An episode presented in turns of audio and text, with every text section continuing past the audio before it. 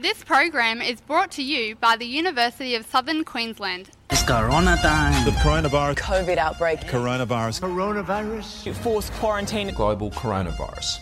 Your attention, please. Flight crew, please prepare for takeoff. Over the next six weeks, you'll get to hear how the coronavirus pandemic is playing out on six different continents, including Antarctica.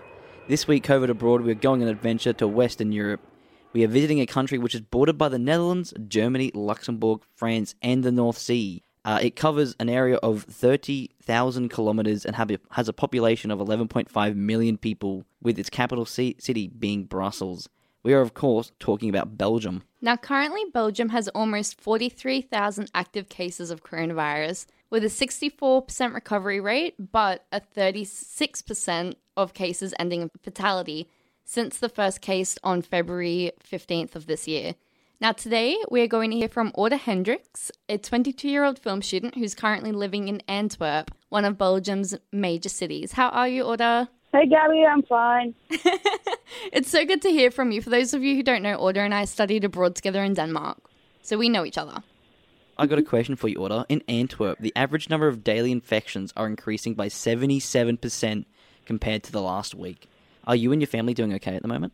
Uh, yeah, we're all fine. Um, last week, my brother's girlfriend was sick, so it was a little bit stressful, but it's all fine right now. So that's really, really good. Now, Antwerp has now introduced a nighttime curfew running from 11:30 p.m. to 6 a.m. with a 1,600 euro dollar fine. Now, for those of you who can't translate euro to Australian dollars like myself, that's 2,642 Australian dollars. Now, you either get that or a 14 days in prison for those who break that curfew. Aude, how has that adjustment been for you and the youth of Antwerp?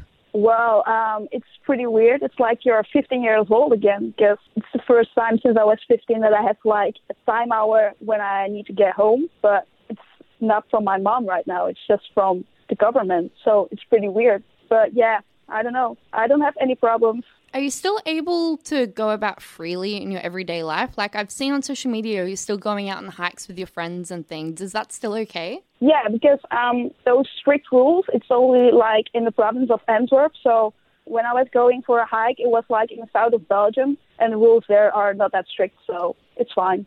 So, Gabby obviously informed me today that apparently your country hasn't had a formal ruling party, and then there's a big debate around if the curfews are legal or not, and if the governor has the authority to force people off the streets. Do you think the curfew is for the greater good and fair, or do you think that is unlawful breach of your freedom? Of course, you have a feeling that um, they're taking away your freedom, but you know it's for a good reason. So um, I'm not complaining about it. Maybe I am complaining about it, but I'm not going to complain about it on the internet like all the other Belgian people. So I'm fine with it, but I don't like it. Yeah, of course. And once again, it is for the greater good.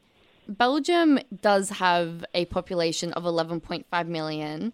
Considering how large Belgium is, and specifically Antwerp, because it's considered a large city, do you think that the original lockdown laws at, at the beginning of the year were lifted too early, thus leading to your second wave? Uh, while we were in Denmark, the rules here were pretty hard. When I came back, like in mid June, I think, I could already see 10 people every week. Because in Belgium, we work with a system, they call it like bubbles. And um, we could see each week 10 different people, and like two weeks later, it was already raised to 15 people. So I think that was way too early, and now we live in bubbles of five. So the next four weeks, I can only see like five different people where I don't need to keep distance and I don't need to wear a mouth mask with. So that's pretty sucky, but yeah. So obviously, being a young film student like Gabby and I, um, how has the coronavirus interrupted your studies and applications for jobs? Well, it sucks. It totally sucks because um, a lot of my friends are graduated in June, and apparently nobody can find like a good job. It's also hard to find like um, another study. So um, I found another study, but apparently it's not going to start in September because of the coronavirus. And now I'm working in a grocery store, and it sucks so much. Now, Aude, what is something that you wish your government was doing differently? Definitely communication, because um, the Belgian government is not that good at communication. They change their minds all the time, so it's pretty difficult. Yeah, no, I can only imagine how difficult that would be. Oh yeah, it's it's something we have a problem with here too sometimes. Finally, what do you miss most about pre corona world, and what is the first thing that you will do once this pandemic is over?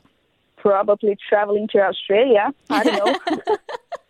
I'm, I'm glad to hear that you'll be joining us down under eventually, Aude, even if it's only for a brief time. yeah. we will see about that. Well, I hope you stay safe over there in Belgium, Aude. Thank you so much for joining us today. No problem. See ya. Today's world is more competitive, challenges are more complex, industries more rapidly changing, employers more demanding. You need to think bigger, act faster, work smarter. And to do it, you need to be more than skilled, more than relevant, more than qualified, more than confident, more than employable. Become more with the University of Southern Queensland, the number one uni for graduate employment in Queensland. Apply now at usq.edu.au.